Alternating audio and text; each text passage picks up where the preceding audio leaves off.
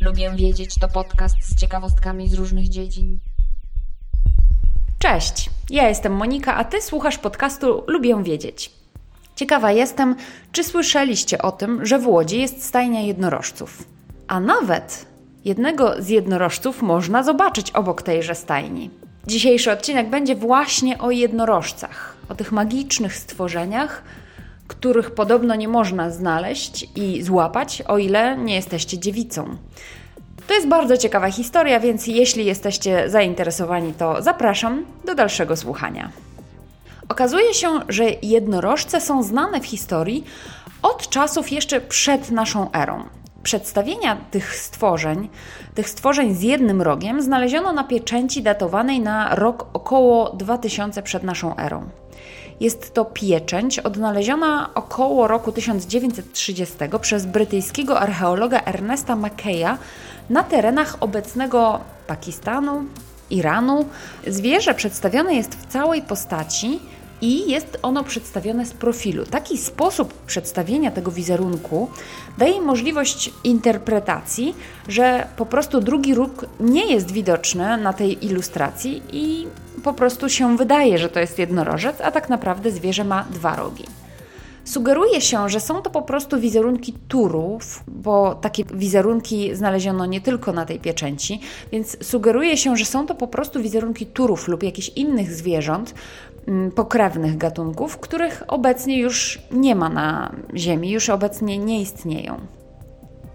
Zwierzęta z jednym rogiem są wspominane także w antycznej Grecji przez przynajmniej kilku pisarzy. I nie są to stworzenia z mitów greckich, ale wspomniane są jako stworzenia istniejące naprawdę na terenach obecnego Iranu czy Indii, czyli właśnie w tych okolicach, gdzie odnaleziono tę wspomnianą przed chwilką pieczęć lub też inne wizerunki e, zwierząt wyglądających jak jednorożce. Ktezjasz, grecki historyk i lekarz, około wieku przed naszą erą napisał księgę o Indiach, w której pisał o jednorogich zwierzętach.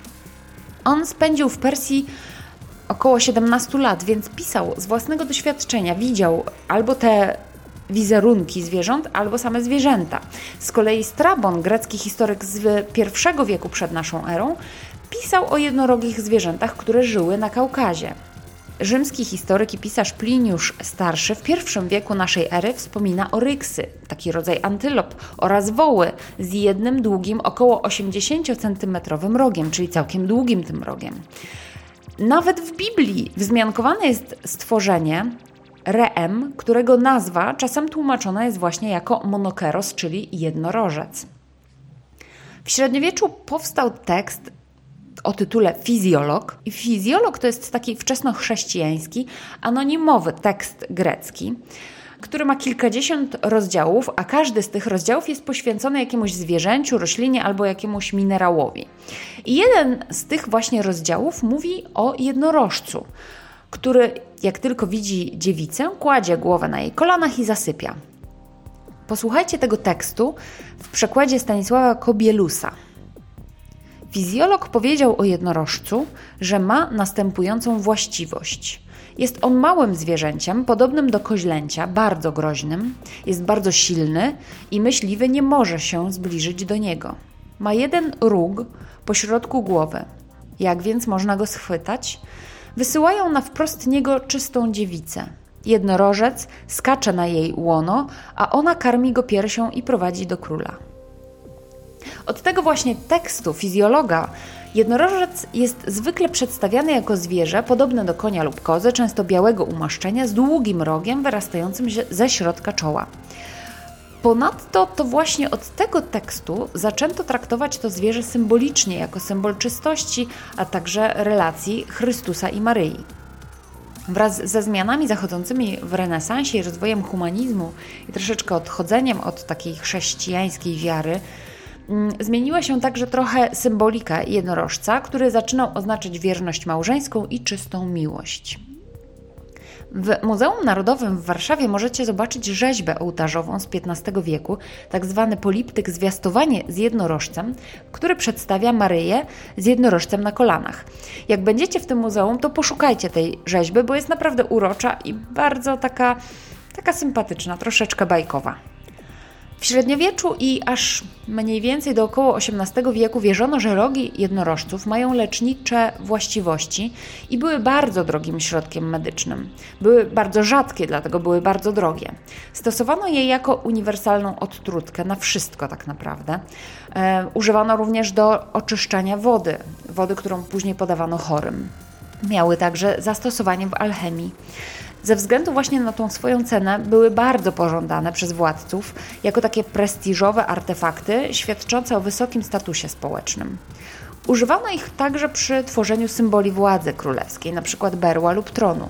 Na przykład korona i berło cesarza Austrii, duński tron, miały być zbudowane właśnie z użyciem rogów jednorożca.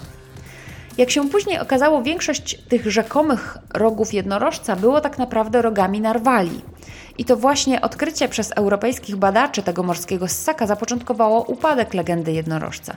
I późniejsze badania tych właśnie tronu e, duńskiego wykazały, że właśnie został on zbudowany z użyciem rogów narwali.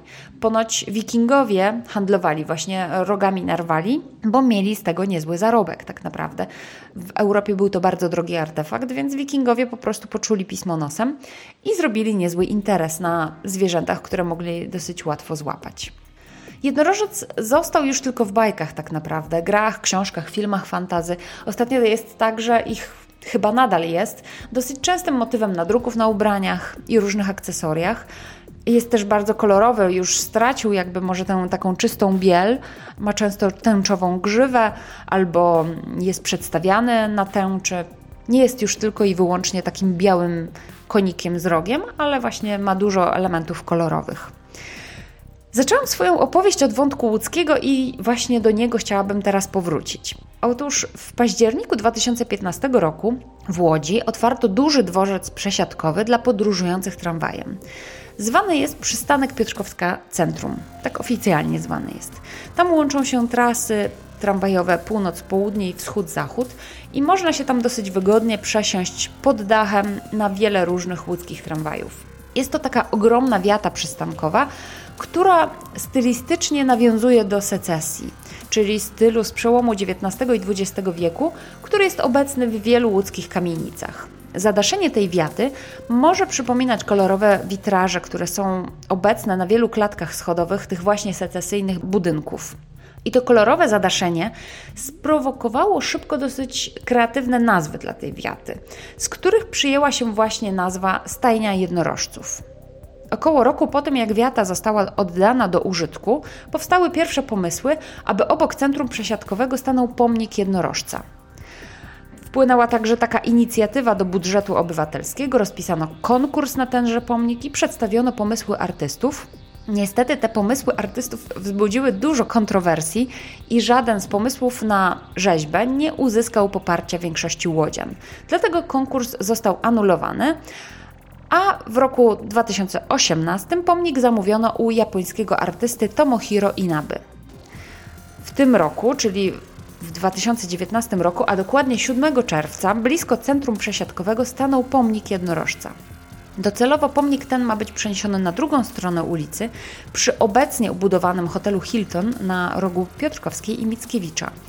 Postać jednorożca w wykonaniu właśnie Tomohiro Inaby Wyobrażona jest bardzo dynamicznie. Wygląda jakby zwierzę było w biegu i biegło tak szybko, aż jego obraz zaczyna się rozmywać. Dobrze widać tylko jego przód, czyli głowa z tym właśnie charakterystycznym długim rogiem, szyję i początek tułowia i przednie nogi. Dalej jednorożec rozpada się i nie ma już ani zadu, ani tylnych nóg. Mnie akurat ta rzeźba bardzo się podoba. Szkoda tylko, że cokół nie jest w jednolitym kolorze. Możliwe, że przy przenoszeniu e, rzeźby na nowe miejsce, docelowe miejsce, ktoś to zmieni. Teraz ten cokół jest szaro-czarny. Gdyby był w jednym kolorze, albo tylko szarym, albo tylko czarnym, to według mnie wyglądałoby to bardziej spójnie i jakoś tak ładniej, ale sam pomnik, sama rzeźba jest według mnie bardzo ciekawa i bardzo ładnie wygląda. Jeśli zajrzycie na mój profil Instagramowy lub na Facebooka e, Lubię Wiedzieć, to zobaczycie zdjęcie z jednorożcem. Dajcie znać, czy jesteście z Łodzi. Wiem, że nie wszyscy moi słuchacze są z Łodzi. Czy znacie może ten pomnik, czy może gdzieś widzieliście w wiadomościach, a może zamierzacie odwiedzić Łódź i zrobić sobie selfie z jednorożcem? Dajcie znać też, czy macie jakieś artefakty, nie wiem, jakieś akcesoria związane z jednorożcami, z nadrukiem jednorożców, bo tego jest teraz takie mnóstwo, że można mieć cokolwiek, od długopisu po poduszkę i po jakieś meble i inne naczynia na przykład. Dziękuję za wysłuchanie tego odcinka podcastu o jednorożcach. Jeśli lubicie wiedzieć, to subskrybujcie mój podcast w swojej aplikacji. W ten sposób nie przegapicie kolejnego odcinka. W dzisiejszych notatkach, jak zwykle, zamieszczam linki do źródeł informacji. Zachęcam także do polubienia fanpage'u podcastu na Facebooku, a także do polubienia mnie na Instagramie. W obu miejscach znajdziecie mnie pod nazwą Lubię Wiedzieć. Możecie także do mnie napisać na adres lubiewiedzieć.małpainteria.pl Lubię wiedzieć pisane razem. I zapraszam także na mój drugi podcast. Podcast nazywa się Fiszkowa Kartoteka, a w Fiszkowej Kartotece mówię o książkach, o tych, które przeczytałam, których nie przeczytałam, ale mówię także o różnych około książkowych tematach. Zapraszam do usłyszenia następnym razem. Cześć!